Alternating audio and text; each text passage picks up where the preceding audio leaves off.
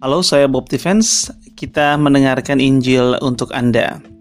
Hari ini kita ada di episode 17 Februari 2020 dan kita akan membahas satu tema berita tentang Adam dan Kristus.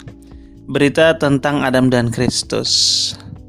Ya, Paulus me memberitakan ini di suratnya pada jemaat di Roma pasal yang kelima ayat 12 dan seterusnya tentang Adam dan Kristus. Dan di sana Paulus menuliskan dia membandingkan um, tentang Adam dan Kristus uh, dengan bagaimana dampak yang Adam berikan karena Adam berikan kepada umat manusia karena pelanggaran yang dia lakukan di Taman Eden dan kemudian Paulus membandingkannya dengan apa yang Yesus lakukan.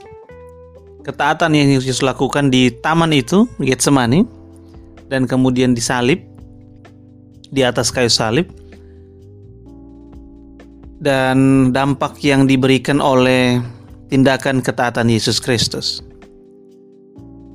Jadi kita tahu bahwa Adam dia melanggar apa yang Allah inginkan untuk dia lakukan yaitu Allah menginginkan Adam dan Hawa untuk tidak menyentuh atau tidak memakan tepatnya tidak memakan buah pengetahuan yang baik dan yang jahat.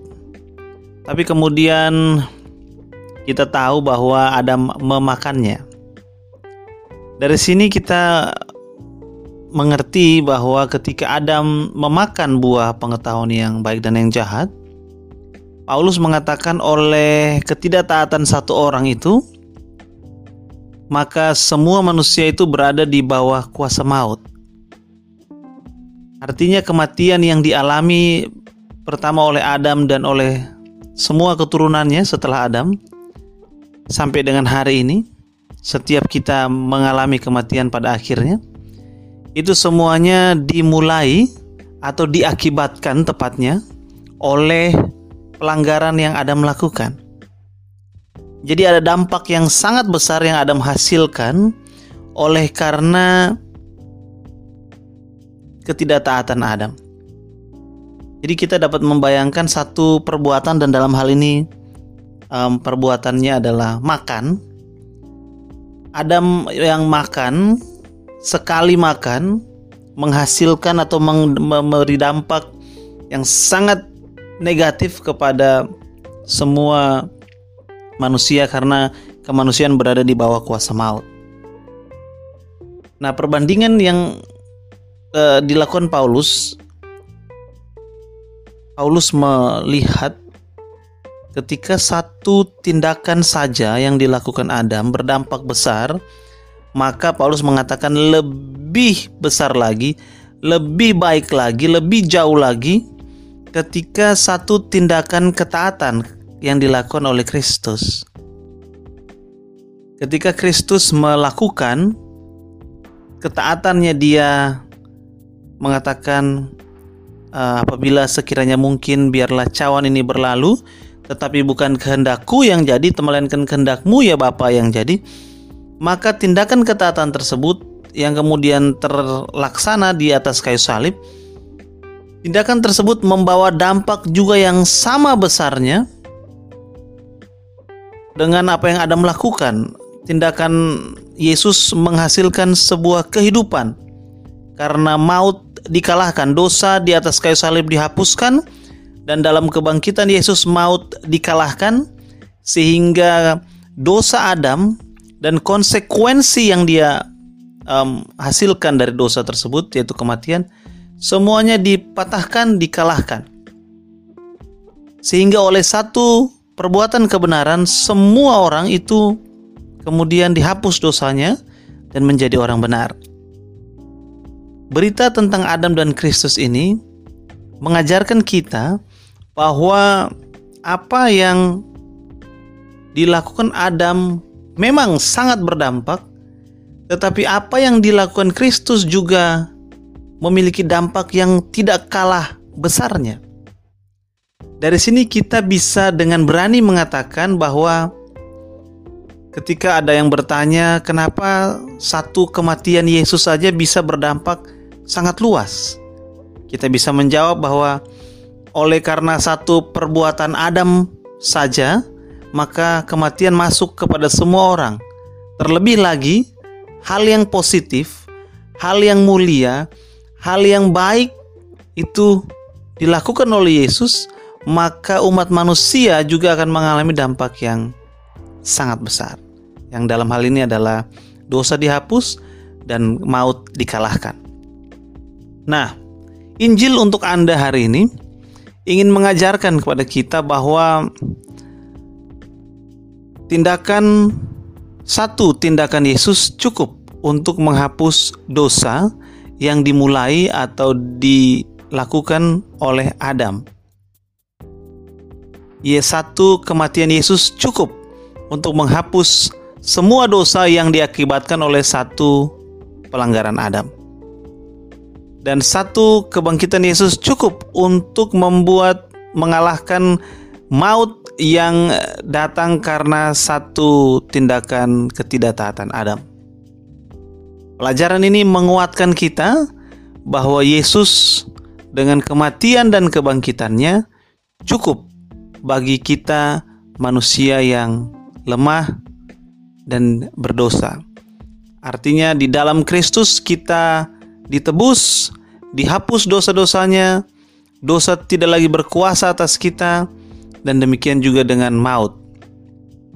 Sebelum Yesus mati disalib dan mengalahkan maut, maka maut itu menjadi bayang-bayang yang menakutkan bagi kemanusiaan kita. Akan tetapi ketika Yesus mati dan bangkit dari antara orang mati mengalahkan maut, maka maut tidak lagi semenakutkan sebelumnya. Sekarang ketika kita mendengar tentang maut, tentang kematian, maka sebagai orang-orang yang dikasih Allah dan diberikan kasih karunia-Nya, maka harapan yang muncul, maka ada terang yang muncul karena kita tahu bahwa di dalam Yesus ada harapan setelah kematian. Di dalam Yesus maut tidak berkuasa atas orang-orang yang mati. Memang kita semua akan meninggal dunia. Tetapi kematian bukanlah akhir. Karena kematian Yesus sudah dibangkitkan dan mengalahkan maut, maka demikian kita percaya sama seperti Yesus mati dan bangkit, Demikian pula ketika kita meninggal dunia, kita tahu bahwa kita akan bangkit bersama-sama dengan Yesus. Hal inilah yang perlu untuk kita dengarkan dan juga kita sampaikan kepada orang-orang yang dikuasai, yang larut di dalam duka yang mendalam. Memang ketika kita kehilangan orang-orang terkasih karena meninggal dunia, maka akan ada kesedihan yang begitu mendalam. Akan tetapi kitab suci menghibur kita dengan mengatakan bahwa meskipun duka itu mendalam, kita tidak dikuasai dan larut di dalam duka itu.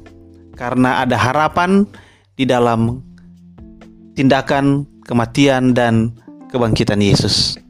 Oleh karena itu, bagi Anda yang sedang berada di dalam duka yang mendalam, atau bagi Anda yang mungkin mengenal seseorang yang berada dan larut di dalam duka yang mendalam, mari ada penghiburan di dalam Yesus. Ada harapan di dalam Yesus bahwa Yesus dia mengalami kematian, namun kematian tidak menguasainya.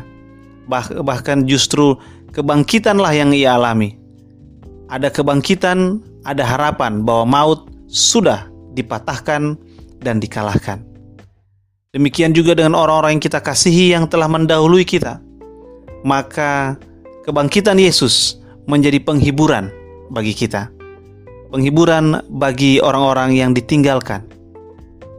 Sampaikan penghiburan ini bahwa ada harapan di dalam Yesus. Kematian bukanlah akhir dari segala-galanya, melainkan setelah kematian ada kebangkitan bersama dengan Yesus atau bagi Anda yang sedang terpuruk mungkin dalam kehidupan Anda secara ekonomi, secara um, um, hubungan keluarga, pertemanan, mungkin karir yang mati.